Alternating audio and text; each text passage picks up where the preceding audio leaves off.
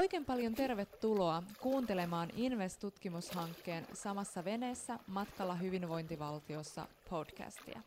Mä oon Maria Vaalavuo, tutkimuspäällikkö Terveyden ja hyvinvoinnin laitoksella, ja mä toimin oppaananne näillä matkoilla.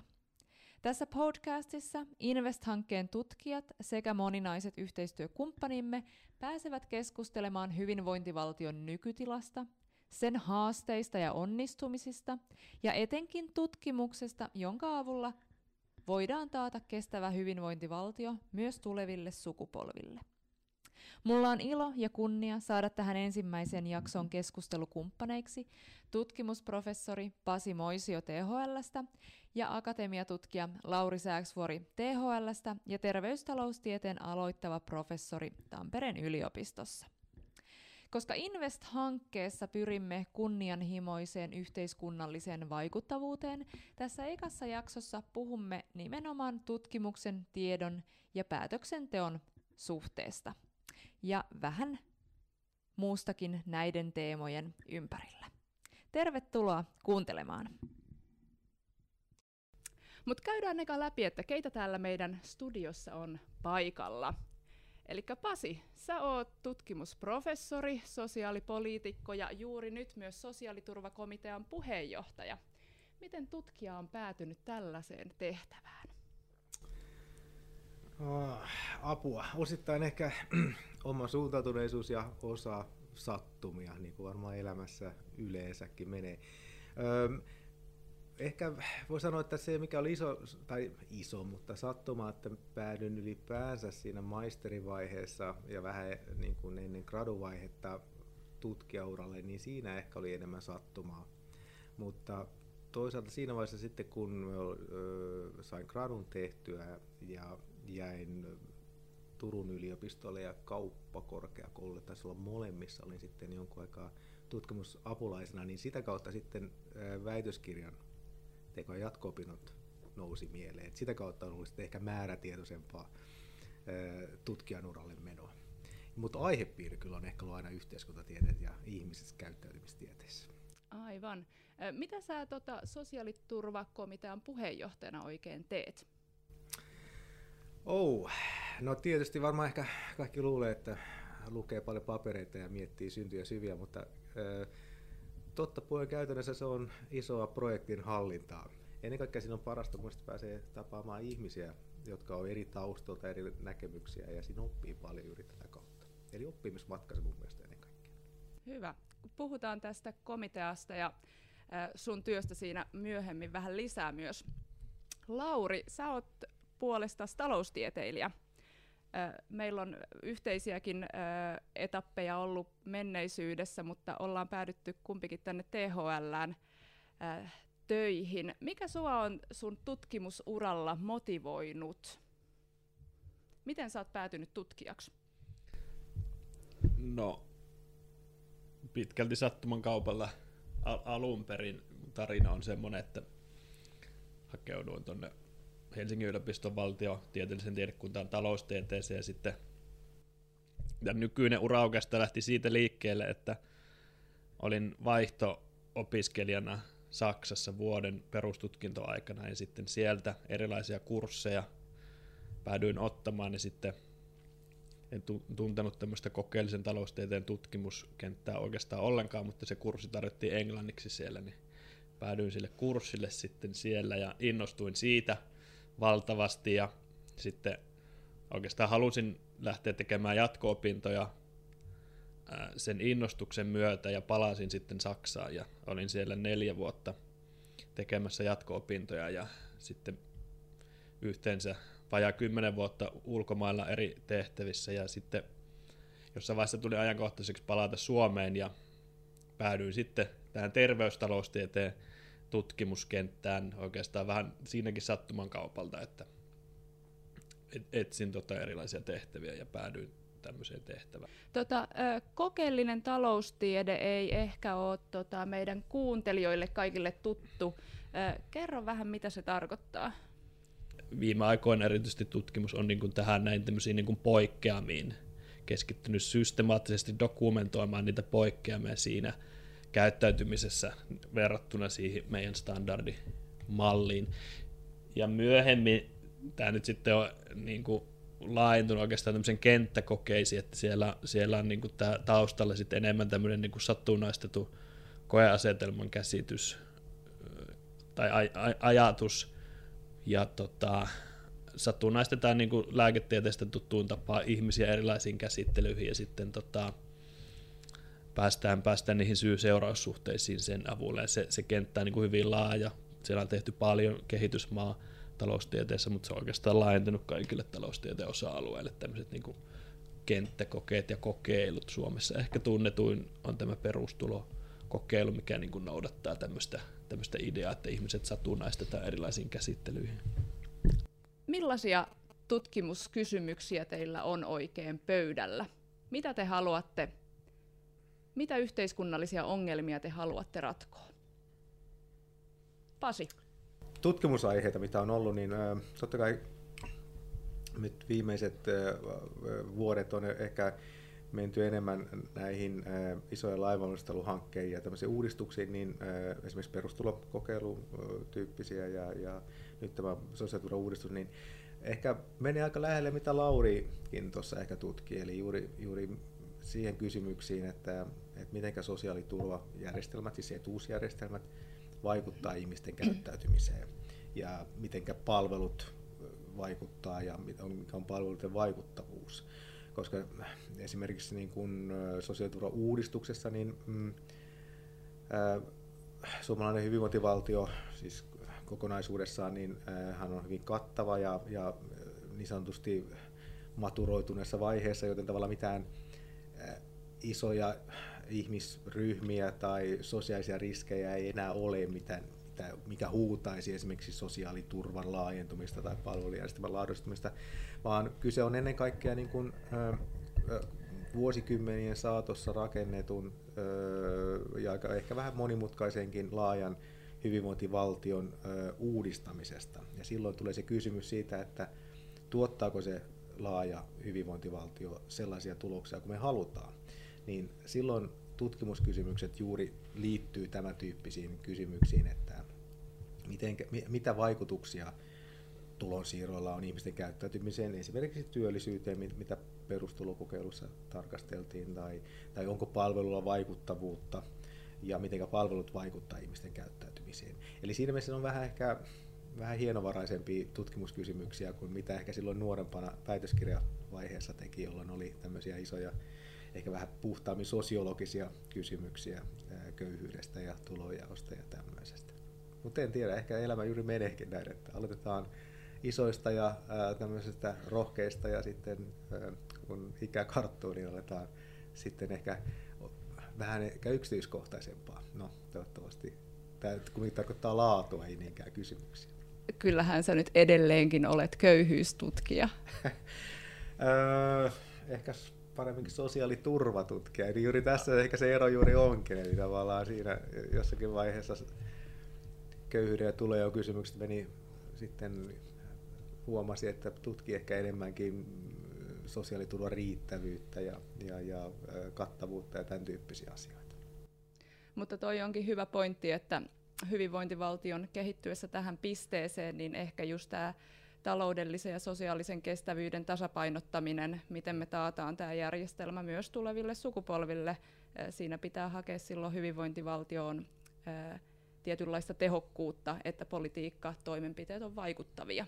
Kyllä, joo, ja uudistus on sitten äh, tavallaan hyvä esimerkki on, että silloin kun hyvinvointivaltiota rakennetaan, niin se on periaatteessa rakennetaan tieverkostoa niin sanotusti korpimaahan, jolloin sen rakentaminen on helpompaa kuin sitten kadun tai tien rakentamiseen valmiiseen kaupunkiin, jossa joudutaan purkamaan jotakin sieltä alta, niin, niin se on vähän tämmöinen analogia sanottu, että mitä tarkoittaa, kun hyvinvointivaltiota rakennetaan, ja sitten mitä tarkoittaa, kun hyvinvointivaltion sitä toimintaa ja ää, uudit, niin kuin toiminnan tuotoksia ja ehkä tehokkuutta halutaan uudistaa sen jälkeen, kun se hyvinvointivaltio on jo kypsynyt ja rakentunut kokonaan. Niin, niin se, on, se, on, se on, en tiedä, ehkä poliittisesti erilaista kumminkin. Ja en, en nyt sano, että silloin rakentamisvaiheessa missään nimessä varmaan nyt kädestä, kädestä pidettiin ja oltiin yksimielisiä kaikesta kovaa poliittista vääntöä silloinkin varmasti. Lauri, tota, mitä sulla on tutkimusagendalla? Mitä yhteiskunnallisia ongelmia sä pyrit ratkoon?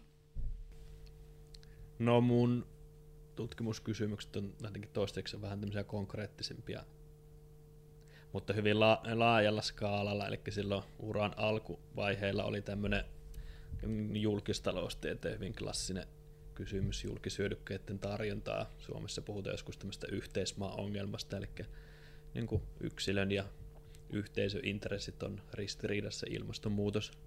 Tämmöinen hyvin konkreettinen e- esimerkki siitä, niin just näiden tota, kokeellisten päätöksentekotilanteiden avulla pyrittiin ymmärtämään tätä ongelmaa, ja sitten siihen tuodaan semmoisia erilaisia institutionaalisia muutoksia, sitten näiden instituutioiden niitä syy-seuraussuhteita pysty, pystytään tutkimaan.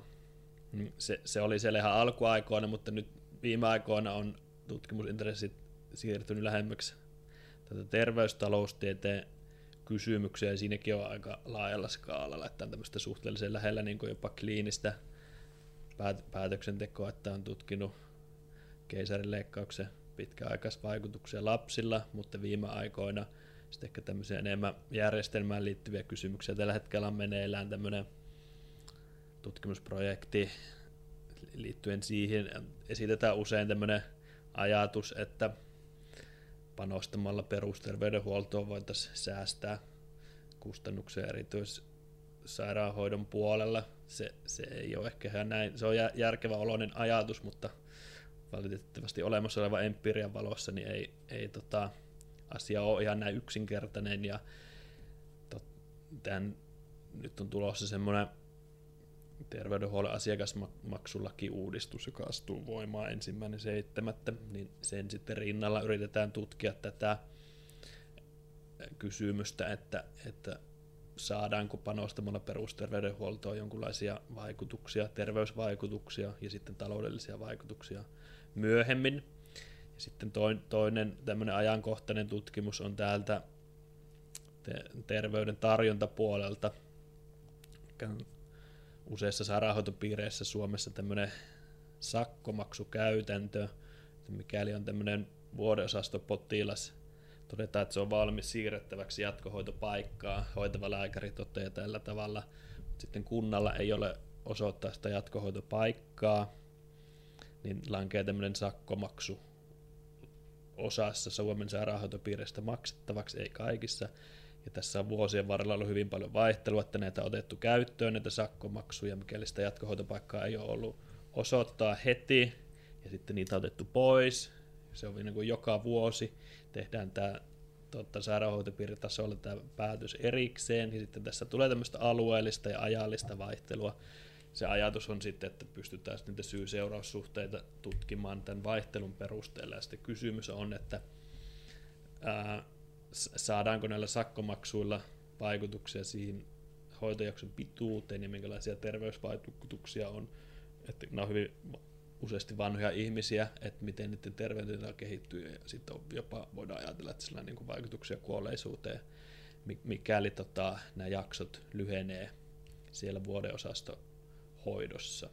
Niin tämmöisiä muun muassa on meneillään näitä pit, pitkä erilaisia tutkimuksia, mutta tässä tuli ajankohtaisimmat mieleen? Aika tärkeitä teemoja ehkä pitää, pitää oma podcast, jossa käsitellään noita teidän tutkimuksen tuloksia sitten. Hei, mennään tähän tutkimuksen ja päätöksenteon suhteeseen. Eli kun te olette kumpikin tehnyt tutkimusta aiheista, jotka on aika lähellä julkisen vallan toimintaa, sosiaaliterveys, koulutuspolitiikkaa, niin miten te arvioitte, että mitenkä hyvin Suomessa päätöksenteko perustuu tutkittuun tietoon?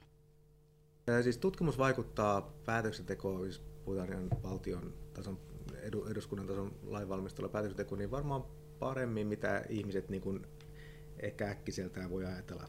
Koska se johtuu siitä, että tutkimushan vaikuttaa päätöksenteko ja ylipäänsä lakien ja säädösten ja, ja tämmöisen valmisteluun ja muutoksiin jo sieltä niin kuin alkupäästä loppupään. Eli puhutaan niin kuin poliittisen päätöksenteon prosessista, missä joku asia ylipäänsä nousee julkiseen keskusteluun ongelma, poliittiseksi kysymykseksi, jolle pitää tehdä jotain. Esimerkiksi vaikka nuorten syrjäytyminen tai, tai, tai nyt esimerkiksi ö, tota, maahanmuuttajien työehtojen polkeminen tai tämän tyyppiset kysymykset. Eli tavallaan tutkimuksella, no tämä taisi tulla kyllä median kautta, mutta nuorten syrjäytyminen ehkä parempi, tai ylisukupolvinen syrjäytyminen ehkä on hyvä esimerkki, mikä on ehkä tutkimuksen kautta voimakkaammin.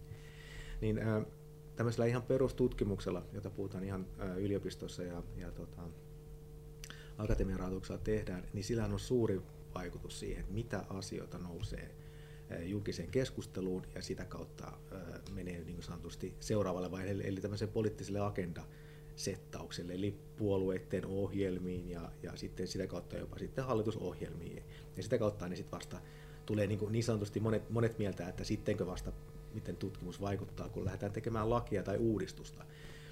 Ää, mutta siinä vaiheessakin totta kai tutkimus vaikuttaa siihen, siihen valmistelukoneistoon, eli se, tota, koska yleensä se ää, hallitusohjelman tai, ja, tai poliittinen päätös, mikä, mitä, mitä ää, ministeri tekee, että asia X pitää tehdä nyt jotain, vaikka perhevapaa-uudistus nyt on hyvä esimerkki, niin sehän on hyvin yleinen linjaus ja se saa sisältönsä vasta sitten valmisteluvaiheessa, eli lainvalmisteluvaiheessa, ja siihen kootaan se työryhmä, jossa usein on tutkijoitakin mukana. Mutta siinä käytetään yllättävän, siis sanon, että moni varmaan yllättyy, kuinka tosissaan siellä sitten kartoitetaan sitä olemassa olevaa tutkimusta puolesta ja vastaan, kun sitä lakiesitystä valmistellaan, joka toteuttaa sen uudistustarpeen. Ja, ja tota, sitten vielä viime kädessä tietysti toimeenpanopuolella, mutta sitten mennään sinne tota, arviointiin. Eli, eli miten se uudistus on nyt sitten vaikuttanut joku, tulee meille vaikka asumistuen uudistus, joka tehtiin 2005-2016, niin siitä esimerkiksi Kela teki sitten vaikutusten arviointi. Eli siinä tuli taas tutkimus ja se antoi taas sitten hyvin niin kuin, ää, arvokasta tietoa, että miten asumistukiuudistus vaikutti esimerkiksi tuen saajia tämmöisiin. Eli se tavallaan, se on, se on, ehkä tämä on mun oma näkemys, vaan ehkä mulla on synkkä näkemys ihmisten yleisestä käsityksestä tutkimuksen ja tiedon vaikutuksesta päätöksentekoon, mutta, mutta tutkimus vaikuttaa päätöksentekoon ainakin nyt omasta kokemuksestani jo Suomessa, niin, niin, niin ää, ää, monella tapaa ja paljon enemmän kuin me ehkä kyynisimmät uskoo. Toi oli kyllä hyvä pointti, että tutkijoilla on myös rooli julkisessa keskustelussa ja niiden aiheiden nostamisessa poliittiselle tai kes- päätöksenteon agendalle ja toisaalta, että ää, tutkijat voi vaikuttaa ää, siihen päätöksentekoprosessiin jo ennen sitä kuulemistilaisuutta. Kyllä, kyllä juuri. Minusta tuntuu, että ehkä joillakin olisi käsitys, että jos on vaihtoehto A ja B ja niistä sitten käydään poliittista niin debattia ja tutkimuksella sitten puolesta ja vastaan, niin, niin äh, tulee mielikuva, että eihän sillä tutkimustiedolla nyt sitten ollut vaikutusta, kun valittiin B, vaikka tutkimusnäyttö sitten näytti Ata. Mutta äh, tutkimusyhteisöllä on aivan yle, lähtökohtaisesti yleensä ollut hyvin merkittävä tai eli ratkaiseva rooli siitä, että ne A ja B vaihtoehdot ylipäänsä määrittyvät julkiseen keskusteluun, mm. koska siellä ei ole sitten C-vaihtoehto eikä D-vaihtoehto. Mutta onko käynyt niin, sä mainitsit tuon asumistuen ää, arvioinnin, että, että tutkijat arvioisivat jonkun politiikkatoimenpiteen, toteaisi, että se ei ole vaikuttava, ei ole kustannusvaikuttava tai aiheuttaa jopa jotain negatiivisia seurauksia, niin onko käynyt niin, että, että sitten olisi tehty muutos lainsäädäntöön tai tähän politiikkatoimenpiteeseen? On, niin mä kerron äh, ihan konkreettisen esimerkin jälkeen, mutta ennen sitä mä sanon, että tässä täytyy äh, muistaa se, että myös tiedeyhteisöä ei pidä yksittäistä tutkimusta vielä edes kovin vahvana näyttönä asiankaan puolesta.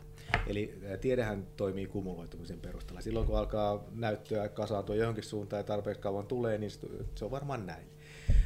Kun taas sitten tässä tiedonkäyttö poliittisessa päätöksenteossa, niin silloinhan usein meillä on se yksi tutkimus.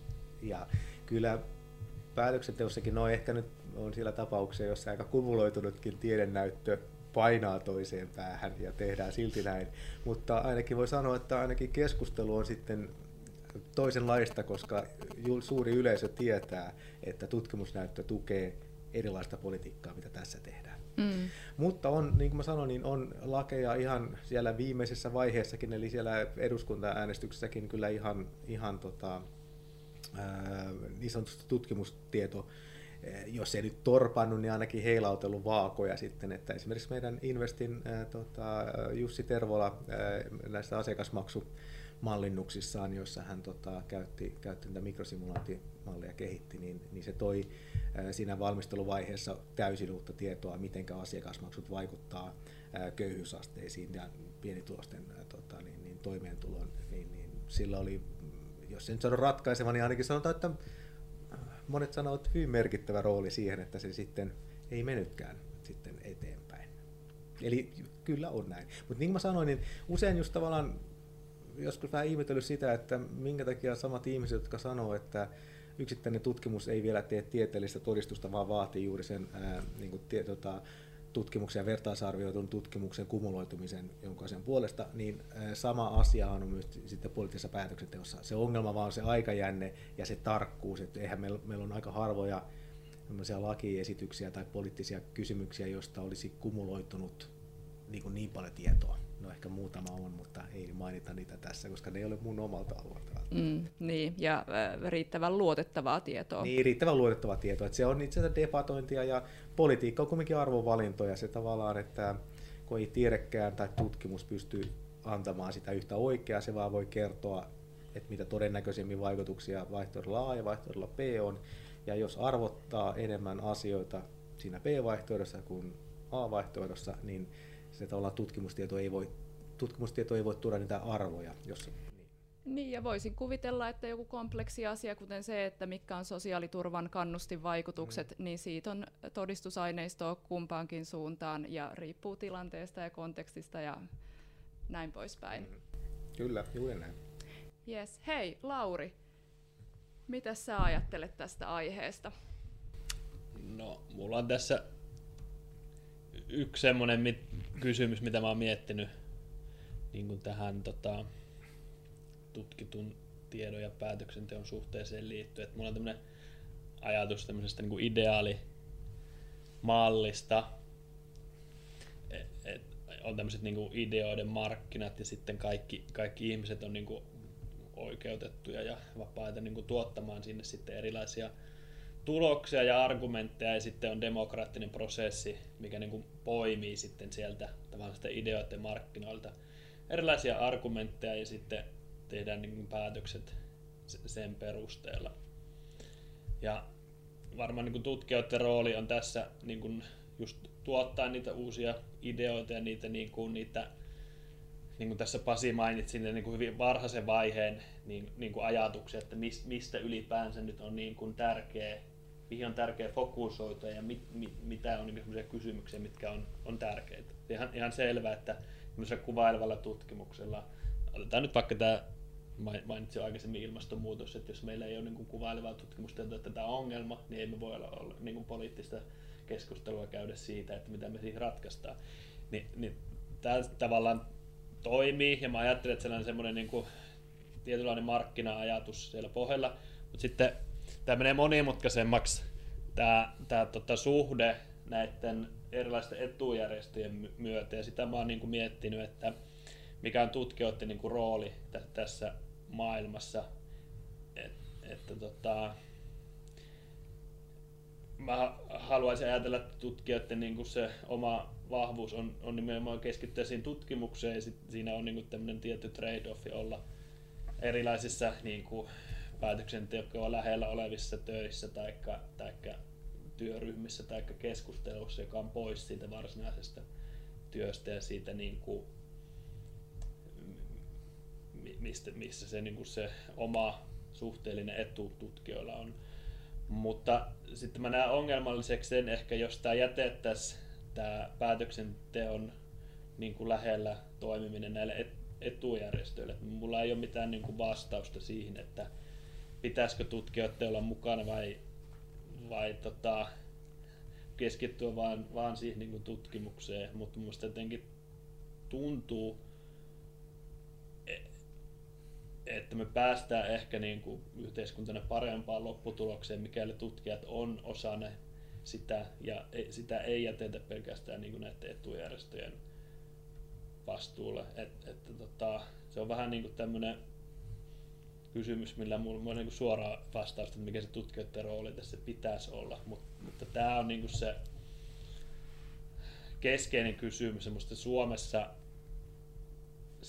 näiden etujärjestöjen rooli on varsin suuri ja niin kuin korostunut, eli tota, tutkijoilla voisi olla yhä, yhä voimakkaampi rooli. Mä en ole niin kuin siitä huolestunut, että ää, tämmöiset niin kuin vaaleilla valitut poliitikot, päättäjät, ne on niin mulle tämmöisiä pyhiä henkilöitä, ne tekee niin kuin päätöksensä juuri sille perusteella, mitä ne haluaa, koska niillä on niin kuin se niiden toimi on niin kuin katkolla kansalaisten käsissä keskimäärin neljän vuoden välein, mutta mun ongelma liittyy tähän niin kuin virkamiesten ja tämmöisten niin kuin ministeriöiden henkilöiden niin kuin suhteisiin näihin, näihin etujärjestöihin, että mun, mun mielestä siellä niin kuin on ne suurimmat ongelmat ja tutkijoiden rooli sitten olisi niin kuin tavallaan olla tuottamassa sitä tietoa, jotta näiden henkilöiden ei tarvitsisi pitää läheisiä yhteyksiä näihin etujärjestöihin, mikä valitettavasti vaikuttaa Suomessa olevan hyvin, hyvinkin tota, yleistä. Ja mä näen, näen sen niin kuin enemmän tämän, tämän niin kuin virkamieskunnan ja näiden etujärjestöjen niin kuin suhteen ongelmallisempana. Ja sit, niin kuin mä sanoin, että ei mulla ole niin suoraa vastausta, miten tutkijoiden pitäisi reagoida siihen, mutta se on niin se keskeinen kysymys. Niin, no ainakin monissa rahoitusinstrumenteissa vaaditaan yhä enemmän semmoista yhteiskunnallista vaikuttavuutta, joka varmaan johtaa siihen, että tutkijoidenkin on löydettävä paremmin keinoja siihen, miten he on mukana näissä prosesseissa. Pasi, sulla on merkittävä rooli sosiaaliturvauudistuksessa, jossa on mukana joukko tutkijoita, jotka tuottaa siihen paljon tietoa, kerää sitä tietoa, mutta ootko sä portinvartija nyt tämän tiedon ja päätöksenteon välissä? Oh, ei itse asiassa. Mm, itse asiassa toi, mä palaan pikkasen aloitan kaukaa takamatkasta. Toi Lauri nosti hyvin, hyvin muistutti esiin tutkijarooli. Me puhutaan aina jotenkin häveliästi tutkimus ja päätöksenteko, ja, mutta eihän tutkimus ole mikään taivaasta tipu, vaan joku tekee, siellä on subjekti takana, joka tekee tutkija. Ja Tämän pöydän ääressä kolme sellaista. Niin. Ja tota, mä itse asiassa, mä olen vie, viehähtynyt tähän ää, tämmöiseen ehkä nyt ulkomailla tuleva vähän muotisanaan kuin tiedeneuvonta, joka on hirveän huono käännös. Se on englannin, englannin kielellä paljon parempi science advice ja sitten on hyvä kuvaus. Se, ja, ja se kattaa oikeastaan kaiken ää, sen toiminnan, missä tutkijat ja tutkimusmaailma ää, toimii poliittisen päätöksenteon tukena. Ja se niin kuin, joissakin maissa se on niin kuin niin kuin ihan tiedeneuvoja tai ja sitten tämmöinen tieteellinen akatemia, joka antaa neuvontaa ja sitten myös sektorilaitokset, esimerkiksi niin THL, missä me ollaan, niin, niin se yleensä niin kuin kansainvälisessä kontekstissa luettaisiin, että me ollaan niin kuin science advice instituutio ja osa sitä instituutiota tässä. Mä olen siinä takia viehättynyt tähän tiedeneuvonnan käsitteeseen, koska se tuo tutkimukseen sen subjektin. Ja se tuo sen tutkijan roolin ja se tavallaan, koska me, me, puhutaan aika vähän Suomessa siitä, mikä, mikä on tutkijan rooli niin etujärjestötyyppisessä niin kuin, tutkimus- ja, ja muussa vaikuttamistoiminnassa, mutta myös niin kuin politiikassa ja poliittisessa päätöksenteossa. Eli tota, sen takia mä jotenkin ajattelisin, että meidän kannattaisi ehkä miettiä juuri tai vahvistaa sitä, että, että kuinka tutkija toimii niin kuin tiedon neuvonantajana. Eli tavallaan tutkija kumminkin täytyy jollakin tapaa, niin kuin Lauri sanoi, olen samaa mieltä, että tutkija täytyy pysyä hieman, siinä on joku semmoinen ohut, näkymätön, joustava seinä kyllä tutkimuksen ja tut, tai tutkijan ja etujärjestön ja politiikan välillä tulee olla. Ja tämä tiedeneuvonnan käsite ää, tavallaan helpottaa sen, jos ei nyt tunnistamista ja niin kuin, ylittämistä tai ratkaisuja, mutta ainakin se tuo näkyväksi sen, että, että ää, tutkijan roolihan on tuottaa tietoa, jonka se alistaa vertaisarvioituun arviointiin tiedeyhteisön kriittisesti ja kaikki mikä niin kun, siinä on ongelmansa ja niin poispäin, niin kuin me tiedetään, mutta 500 vuoteen ei ole parempaakaan keksitty.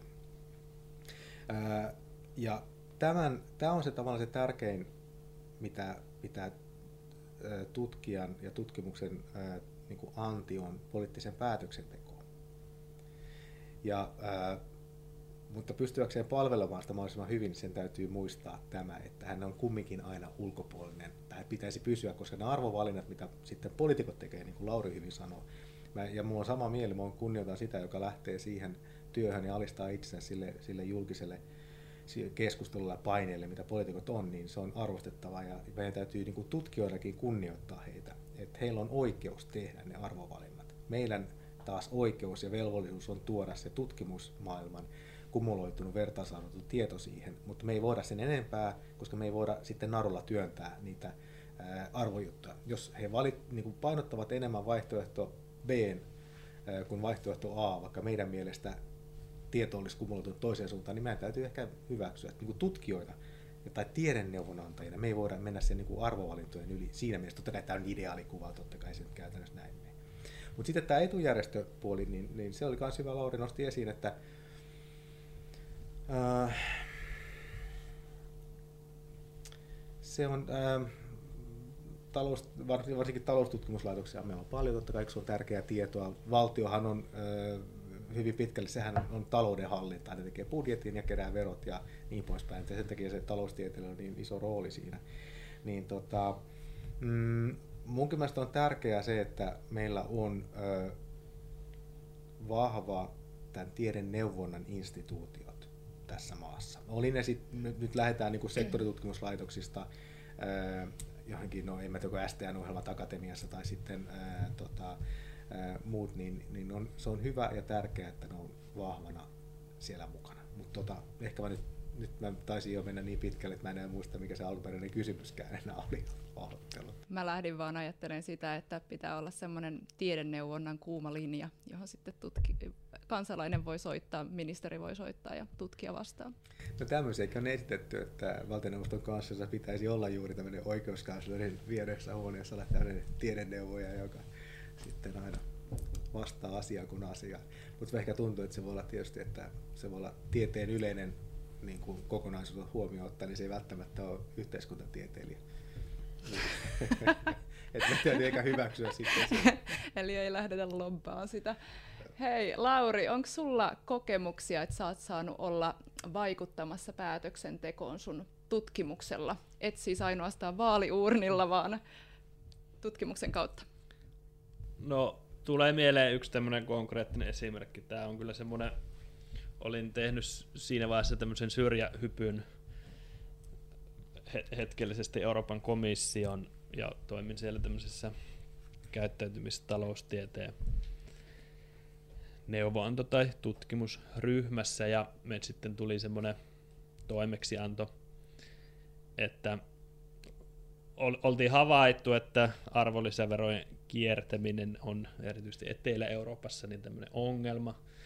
Varmasti monelle suomalaisellekin tuttu, että nahkatakki saattaa olla eri, eri hintainen kuitilla ja ku, kuitin, ilman kuitteja ja kuitin kanssa, että se on vähän niin kuin kahta hintaa riippuen siitä, että halutaanko niitä arvonlisäveroja maksaa vai ei. Meille tuli sitten tämmöinen toimeksianto sinne, että voitteko yrittää keksiä jonkunlaista niin kuin ratkaisua tähän ongelmaan, että me ei haluttaisi niin kuin lainsäädäntöteitse tätä muuttaa tai että se tie on niin kuin jotenkin kuljettu loppuun, että me haluttaisiin kokeilla jonkunlaista muuta lähestymistapaa. Tämä nyt ei ollut mun niin kuin oma yksittäinen niin kuin aj- ajatuksen väläys, vaan meillä on sellainen ryhmä sitten miettimässä niin kuin erilaisia ratkaisuja, ratkaisuvaihtoehtoja tähän, tähän meidän toimeksiantoon, ja me sitten päädyttiin tämmöiseen ehdotukseen, että mitäs jos siihen kuittiin painettaisikin tämmöinen numerosarja ja sitten se toimisi tämmöisenä niin lottokuponkina, jolla, jolla voi sitten osallistua tämmöiseen arvontaan.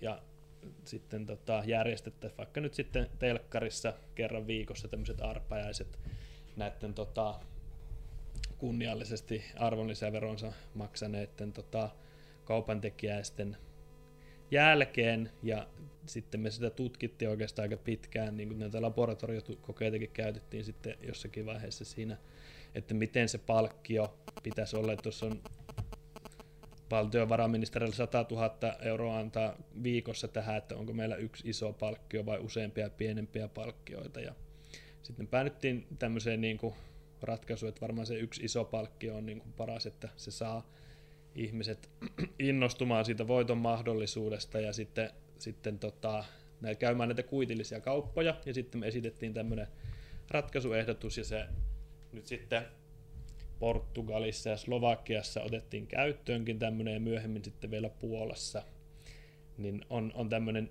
järjestelmä otettu käyttöön tämän ongelman ratkaisemiseksi. Nyt jos siitä on tämmöisiä jonkunlaisia kuvailevia tutkimuksia tehty, niin, niin se on osoittanut kyllä ainakin näiden niin kuin alustavien tulosten perusteella, että se on, se on niin kuin toiminut osa, osittain niin kuin ratkaisuna tähän ongelmaan ja jotakin tämmöisiä ilmeisesti niin nämä johtavat poliitikot, ketkä on ollut tekemässä sitä päätöstä, että tämmöinen systeemi otetaan näissä tietyissä EU-jäsenvaltioissa käyttöön, niin on hyvin positiivisia lausuntoja antanut tästä.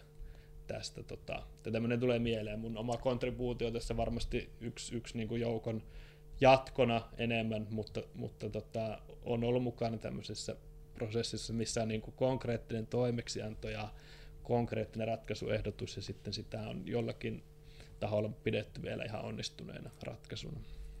Tosi mahtava esimerkki. Mä oon itse asiassa kuullutkin tuosta Lotosta, mutta mä en tiennyt, että sä oot ollut tässä mukana. Joo, siinä on aikaisempaa historiaa. Itse asiassa se, se on ollut Maltalla. Siellä on semmoinen niin kuin mylly, että ne ihmiset kokoontuu tuota torille. Sitten ne kaikki kuitit niin kuin konkreettisesti laitetaan semmoiseen lottomyllyyn ja sitten siellä tota, virallinen valvoja pyörittää sitä myllyä ja sitten sieltä nostetaan se kuitti että tämmöinen niin vuosikymmeniä vanha instituutio Maltalla, mutta se on nyt sitten niin kuin tässä modernissa ajassa ja digiajassa niin kuin tota, otettu käyttöön vähän eri muotoisena useammassa EU-jäsenvaltiossa. Me oltiin niin kuin sillä tiimillä tavallaan tätä, tätä prosessia edistämässä. Millaista tutkimusta Suomessa yhteiskuntapoliittisen päätöksenteon tueksi tarvittaisiin? Lauri, haluatko aloittaa? No, jos sen tietäisin, niin tietenkin haluaisin itse sen tehdä, mutta ei, ei ole sen kummempaa viisautta tähän liittyen. Mutta otetaan nyt yksi tämmöinen esimerkki. Meillähän on Pasin kanssa ollut joskus tämmöinen idea tämmöisestä lapsiperheihin kohdistuvasta kokeilusta. Eli tuossa aikaisemmin tuli esille, että on tutkimuksen perusteella niin kuin tämmöisen kuvailevan tutkimuksen perusteella nostettu esiin tämmöinen havainto niin kuin lapsiperheiden asemasta. Ja hyvin paljon on tutkimus itse asiassa keskittynyt niin varhaislapsuuden kysymyksiä, niiden pitkäaikaisvaikutuksiin, mutta tässä tota, sitten, että mikä rooli rahalla on, on siinä niin kuin lapsuudessa ja lapsiperheessä, niin se on edelleenkin vähän kyseenalaista, niin me on ideoitu tämmöistä laps, lapsiperhe tota, niuk- niukkien taloudellisten resurssien kanssa toimivien lapsiperheiden kanssa toteutettava kokeilua, jossa, jossa olisi tämmöinen perustulokokeilun tyyppinen asetelma. Ja sitten satunnaistettaisiin vain, vain tietyille tota, perheille tämmöinen vähän niin kuin lapsilisän lis, lisäosa, keneltäkään ei otettaisi mitään, mitään pois. Ja sitten pystyttäisiin niin kuin näiden rekisteriaineistojen avulla seuraamaan sitä, että onko, onko tämä niin kuin semmoinen keino, vaan että annetaan oikeastaan lisää niin kuin rahaa lapsiperheille, niin auttaako se mitään. Et siinä on hyvin niin kuin avoin tämä tutkimuskysymys, että me ei oikeastaan niin kuin mun käsityksen mukaan edes niin kuin tiedetään, että on, ei siitä varmaan haittaa ole, mutta on, onko siitä hyötyä ja minkälaisia hyötyjä on ja onko se, niin kuin se tehokkain mahdollinen tapa tukea lapsiperheitä Suomessa, niin suora taloudellinen tuki vai onko sitten joku niin kuin palvelu, palvelu tota, verkko ja siihen niin kuin panostaminen, että se, se on hyvin niin kuin tämmöinen mun käsittääkseni avoin, avoin kenttä, että mikä olisi niin kuin tehokkain tapa tukea tämmöisessä ää, tilanteessa ja asemassa olevia lapsiperheitä, niin se nyt tuli tässä mieleen. En tiedä, onko se realistinen, se on sitten toinen kysymys, mutta tämä on itse asiassa poliittisella tasolla jonkunlaista keskustelua tästä meidän ideasta tai mä en tiedä, onko tämä nyt, kuka se ihan alun perin on esittänyt, mutta se on niin kuin Pasilta kulkeutunut minulle. Onko sitten Pasi siinä ollut alkuperäinen idea? idea Varmaan mä kahvitunnilla. toi, Mutta siis toi on tota, tärkeä tutkimuskysymys näin niinku köyhyys tutkijan näkökulmasta, kun me, ei niin kun, me tiedetään, että köyhyys on jotain muutakin kuin vain mm. rahan puutetta. Niin tossa päästäisiin käsiksi siihen. Joo, ja Lauri tavallaan avasi, mitä mä olisin niin kuin jatkanut ja sanonut niin kuin yleisemmälläkin tasolla vaan, että meillä, on, meillä ei ole niin sanotusti kumuloitunutta tietoa, että miten tulonsiirrot vaikuttaa. Me ollaan vaan niin kuin, niin kuin joskus kauan sitten, totta kai kun se marginaalinen hyöty on ollut kaikista pieni, kun ensimmäiset palaset tullut sosiaaliturvaan, niin totta kai se on ollut mieletön efekti niillä ollut. Tullut ensimmäiset ää, tota, sairaseläkkeet, vaan tota, vanhuseläkkeet, tämmöiset lapsilliset niin kuin hyvin, hyvinkin silloin ää, 50 vuotta sitten oleviin maailmoihin, niin Suomessakin. Mutta niin tänä päivänä hyvinvointivaltio on kasvanut, ää, tulonsiirrot on kehittynyt, laajentunut, ää, parantunut, niin ää, meillä ei ole sellaista niin kuin, tietoa. No itse asiassa tämä on hyvä kysymys. Meillä on oikein yksiselitteistä tietoa, että miten esimerkiksi työttömyysturva vaikuttaa työllisyyteen ja niin kuin työn hakuun ja tämän tyyppisen, mikä on niin kuin ehkä niin kuin yksi keskeinen kysymys, kun me mietitään niin kuin sosiaaliturvan vaikuttavuutta, puhumattakaan sitten juuri mitä Lauri puhuu tästä, että me ei tiedetä, että miten se vaikuttaa niin kuin muuhun hyvinvointiin. Ja ää, tulonsiirrot on tämä toinen, mutta sitten on tämä palvelut on ihan vastaavassa tilanteessa. Meillä on hyvin vähän tietoa palveluiden vaikuttavuudesta. Me ollaan vaan totuttu, että kun hyvää tarkoitetaan ja hyvää, niin se varmaan vaikutuskin on hyvä. Mutta ei sillä välttämättä, että, että niin kuin, pahimmassa tapauksessa on jopa vähän negatiivinenkin vaikutus. Tiedetään monia niin lukkiutumisefektityyppisiä vaikutuksia. Meillä oli esimerkiksi yksi työllistämismalli tuossa Pohjois-Suomessa kymmenisen vuotta sitten, niin sen, ja itse asiassa THL taisi olla siinä se arvioitsijanakin, niin siinä huomattiin se, että sillä oli niin sanottu lukkiutumisefekti nuoriin, koska ne oli innostuvat niistä työpajatoiminnoista ja tota, sitten ehkä jäi se kouluhakeminen vähemmälle, niin sillä oli itse asiassa negatiivinen vaikutus näiden nuoren ää, tota, tulevaisuuteen, vaikka niin kuin lyhyellä välillä he olivat tyytyväisiä, kun he saivat, saivat siellä tota, työpajassa tehdä. Eli tavallaan tämän tyyppinen niin kuin, ää, objektiivisuus, mitä tiede, niin kuin tutkimuksen arviointi tuo niin palveluiden vaikuttavuuteen kuin sitten tulonsiirtojen vaikuttavuuteen, niin se on se, mitä niin kuin tutkimus niin kuin parhaimmillaan voi tuoda. Ja se niin kuin yksittäinen tutkimus ei vielä niin kuin maailmaa kaada, mutta kun me tarvittaisiin sitä semmoista kumuloitunutta tietoa. Ja ehkä se suurin ongelma, mitä Lauri kuvassa, on se, että ne on niin äärettömän vaikea tehdä tämmöisiä niin kuin, äh, yhteiskunnallisia kokeita.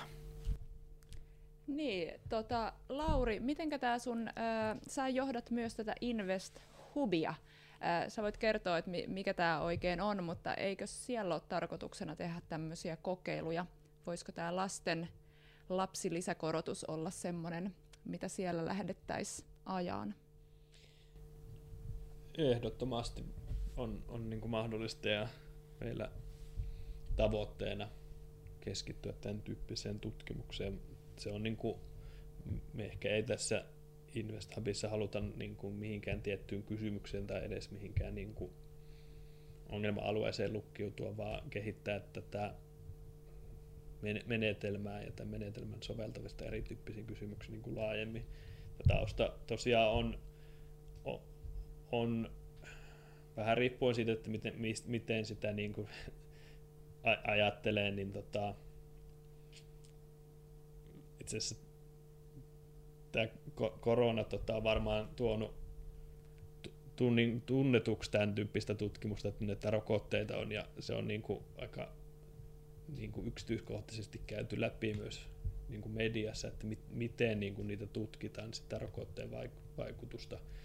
Niin tota, meidän ajatus ehkä tässä Invest Hubissa on tuoda tämmöistä niin kuin satunnaistettua koeasetelmaan perustuvaa tutkimusta yhteiskuntatieteisiin Suomessa, niin kuin tuossa aikaisemmin taisi jo mainita, niin se, se on saanut voimakkaasti jalansia kansainvälisesti ja erityisesti kehitysmaa taloustieteessä, missä ehkä on ymmärrettävissä se, että näiden kokeiden toteuttaminen voi olla jonkun verran helpompaa, koska, koska siellä totta se lähtötaso näiden eri, erilaisissa kokeiluissa, jos ihmisellä ei ole mitään, niin se on niin kuin hyväksyttävämpää, että to, lis, lisätään. Eikä Suomessakaan niin kuin tarkoitus näissä keneltäkään ottaa pois, mutta tota, tarvitaan niin kuin ehkä enemmän resursseja, jos halutaan nähdä jonkinlaisia vaikutuksia, ja se, niin kuin se yleinen hyväksyttävyys voi, voi olla vaikeampi saavuttaa, mutta ne, ne ei tarvii olla aina tämmöisiä niin kuin laajoja, laajemittaisia niin kuin tämä perustulokoe, vaan voi olla hyvin, hyvin paljon pienimittaisempiakin, että mulla on, aikaisempia omia tutkimuksia tämmöisiä niin kuin erilaisia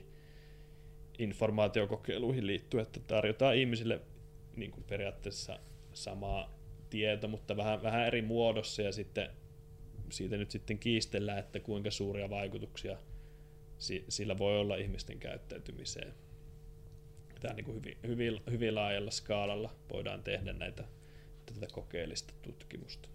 Joo, tota, aika paljon niin kun huomaa, että viitataan Yhdysvalloissa tehtyyn tutkimukseen ja varsinkin varmaan taloustieteessä, niin, niin Yhdysvalloista tulee ne ö, merkittävimmät julkaisut ja artikkelit, mutta tota, itse aina se vähän huolestuttaa, koska amerikkalainen konteksti on niin hyvin kaukana suomalaisesta ja se, että sieltä niin kuin vedetään johtopäätöksiä suomalaiseen yhteiskuntaan sopivaksi, niin, niin tota, itseä se välillä kummastuttaa. Miten sä näet, että Jenkeissä tehty tutkimus, niin voiko niitä tutkimustuloksia jotenkin hyödyntää Suomessa, tai miten niitä voi hyödyntää?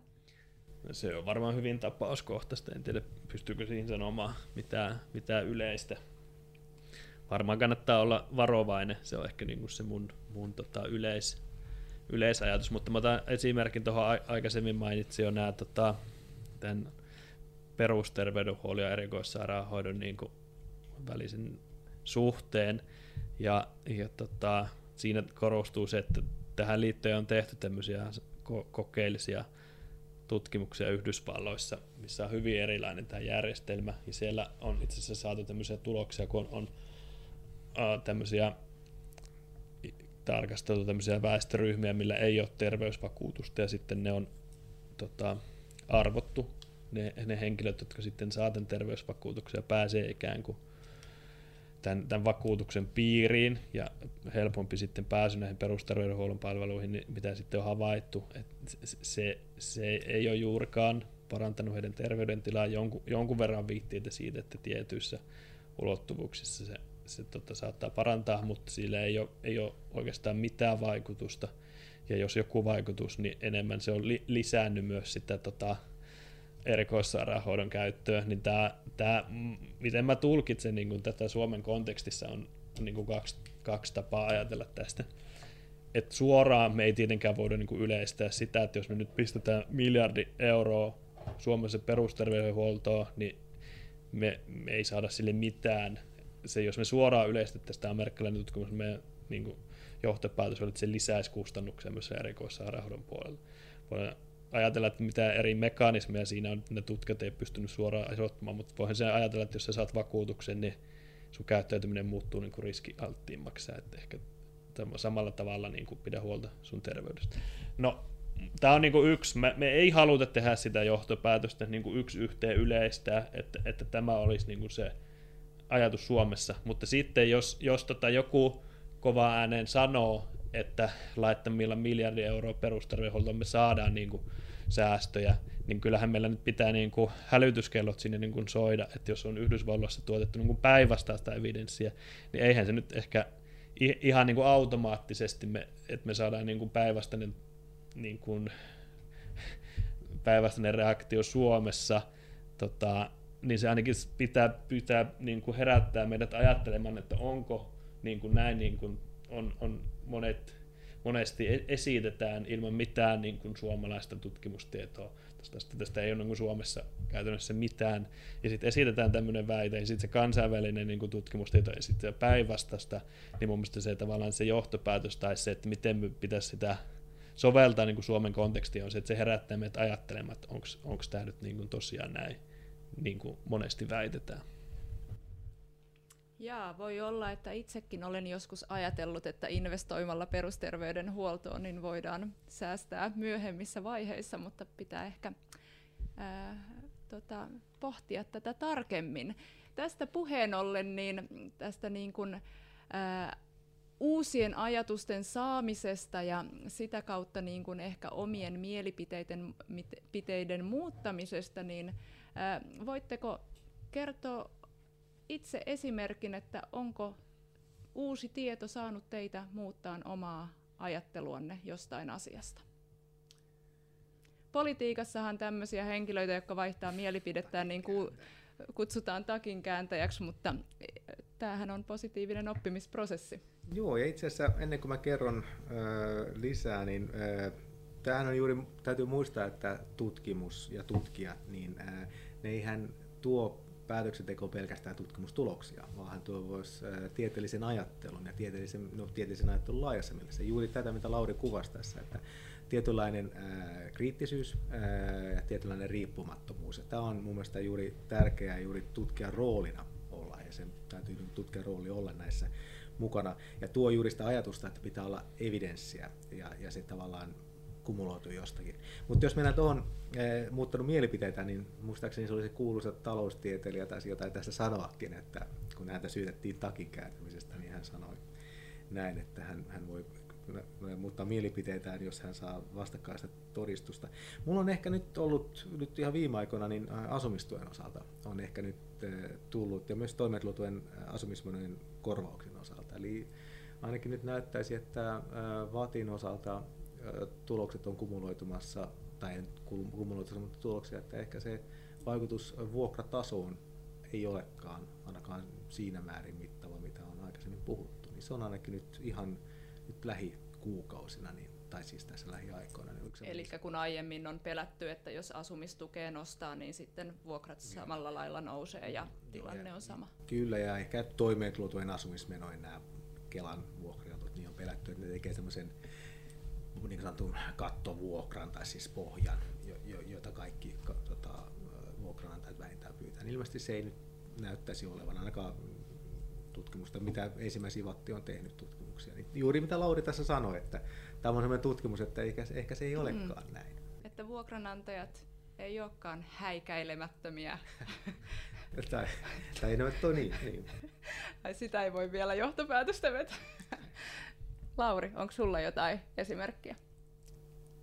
No mä en tiedä, onko ihan suoraan konkreettista, mutta liittyen tota tähän kokeelliseen tota, taloustieteeseen käyttäytymistaloustieteeseen, niin tuli tämmöinen oikeastaan buumi reilu kymmenen vuotta sitten, tämmöinen ajatus, että hyvin pienillä niin kuin, muutoksilla nimenomaan vaikka siinä niin kuin informa- informaatiossa, että miten sitä välitetään, niin saadaan suhteellisen suuriakin muutoksia aikaa ihmisten käyttäytymistä. Tämmöinen klassinen esimerkki tästä on Iso-Britanniassa toteutettu tämmöinen koe, että vähän samanlaista ongelmaa varmaan kuin Suomessa, että, mutta vielä isommassa mittakaavassa, että siellä on niin kuin verot langennut maksettavaksi ja sitten niitä kansalaiset ei, ei niin kuin ajoissa maksa niitä laskuja. Ja sitten lähetellään erilaisia karhukirjeitä ja sitten tämmöinen tutkimusryhmä niin kuin lähetteli vähän eri versioita siitä karhukirjeestä ja sitten kirjoitti tänne, että tiesitkö, että kuitenkin naapurustossakin aika, aika moni niin kuin maksaa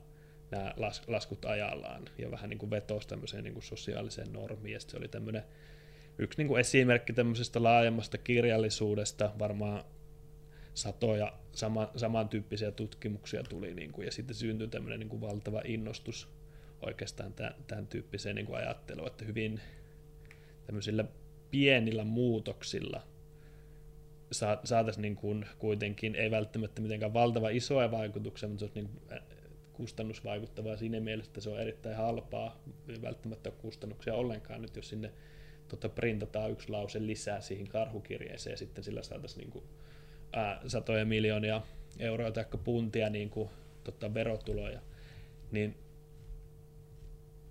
itsekin niin kuin, pidin sitä tämmöisenä niin kuin mullistavana ajatuksena ja sitä evidenssiä niin kuin suhteellisen vahvana. Ja moni, monien tota, tutkimusten osalta se on vahva ja se on niin kuin pysyvä, mutta siinä on vähän ei oikeastaan pelkästään mun oma ajattelu muuttunut, vaan niin kuin tämän tutkimuskirjallisuuden kehittymisen perusteella, niin me nyt ollaan sitten vähän ehkä tota, realistisemmin pystytään niin kuin suhtautumaan näihin, että se tämmöisen käyttäytymis, käyttäytymisen muuttaminen niin sille pienillä interventioilla ehkä ei olekaan ihan niin helppoa, että siinä varmaan on tämmöistä niin kuin, ty, pit, niin kuin paljon pitkään puhetta tutkimusyhteisössä niin julkaisuharhasta ja tämmöisestä niin kuin tutkimustulosten valikoinnista ja siitä nyt on sitten evidenssiä jo alkaa olemaan, että varmaan tämä, tämä tota tutkimusalue on ollut semmoinen, missä, missä sitä on niin kuin ollut ja se on niin kuin tavallaan,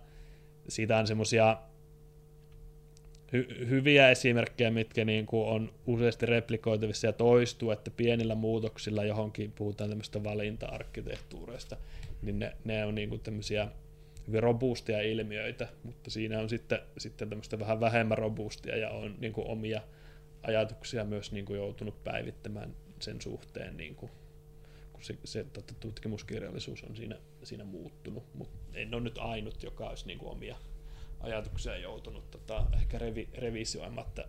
Se on niin kuin sen laajemman kehityksen myötä, niin on sitten tultu ehkä tämmöiseen vähän maltillisempaan johtopäätökseen, että se, se tota, niin tämmöisillä pienillä nyansseilla ehkä ei olekaan loppujen lopuksi nyt niin suurta merkitystä kuin ehkä kymmenen vuotta sitten vielä ajateltiin. Mm, joo. Niin, että tiedeyhteisö yhdessäkin vähän pikkuhiljaa muuttaa ajattelutapaansa. Hei, tota, vielä tähän loppuun, niin ää, Lauri, kun sä oot aloittamassa nyt vahvemmin tuolla yliopistolla ja sulla on toki kokemusta opetuksesta muutenkin, niin varmaan aina noiden opiskelijoiden parissa oleminen on semmoinen aika merkittävä vaikuttamisen väline, eli mitä tietoa sä heille välität ja millaista elämän katsomusta kenties, niin miten sä ajattelet sun roolin yliopiston opettajana tässä vaikuttamisprosessissa? No tässä on tullut käyty läpi niin kuin tässä keskustelussa monia näitä eri tasoja, niin yksi mun mielestä mikä on niin kuin se niin kuin äärimmäisen tärkeä on oikeastaan se, se tota, koulutus ja, ja miten se on järjestetty ja mikä on niin kuin sen sitten va- vaikutukset. Monesti me puhutaan niin kuin tämmöisistä neuvoantajista ja avustajista ja, ja niin kuin päätöksentekoa lähellä olevista henkilöistä, mutta eihän ne niitä ajatuksia niin kuin tyhjästä saa. Ja varmaan sillä sitten koulutuksella, missä sen saakaan, monet saa varmasti yliopistossa, niin on suuri merkitys, että joskus on tämmöinen tämmöinen ajatus esitetty, tai kuuluisa taloustieteilijä Paul Samuelson on, on, on sanonut näin, että ei hän, hän ei koskaan toiminut neuvoantajana, hän sanoi, että ei, ei se niin kuin ole se, se vaikutuskanava, että hän kirjoittaa ne oppikirjat, mitä ne neuvoantajat Lu, lukee, lukee, että hän, se on niin kuin hänen roolinsa tässä. Vaikka nyt on niin kuin oppikirjoja kirjoittanut, Vielä. niin, niin, niin tota, tavallaan se opetu, opetus sitten, mikä niin kuin se, niiden oppikirjojen pohjalta sitten niin kuin tulkitsee niitä oppikirjoja, niin kuin jalostaa sitä opiskelijoiden ajattelua, niin sillä on hyvin iso, iso rooli. Ja Suomessa niin kuin monet oppialat on varsin niin kuin kapeita, niin siellähän voi olla muutama, muutama henkilö, mikä niin kuin, tota, käytännössä niin kuin ne kaikki, kaikki tietoalahenkilöt ää, opettaa tai näin, niin e, se on mun mielestä tavallaan se, en mä tiedä, puhutaan tämmöinen muotisana kuin vaikuttavuus, missä, missä sitä syntyy, niin kyllä se varmaan on semmoinen yksi tilanne, missä se on niin kuin, tota, erittäin, erittäin niin kuin huomattava, että, että yhdyn oikeastaan siihen Pasi niin kuin aikaisemmin sitten ajatuksen, että mikä on niin kuin semmoista merkittävää, niin on se, että miten ne, mitkä asiat ja miten ne niin kuin nousee tavallaan sitten siihen, siihen keskusteluun. Niin siinä sillä, sillä opetuksella ja tällä koulutuksella on iso merkitys. Joo. Pasi, missä sun vaikuttavuus syntyy?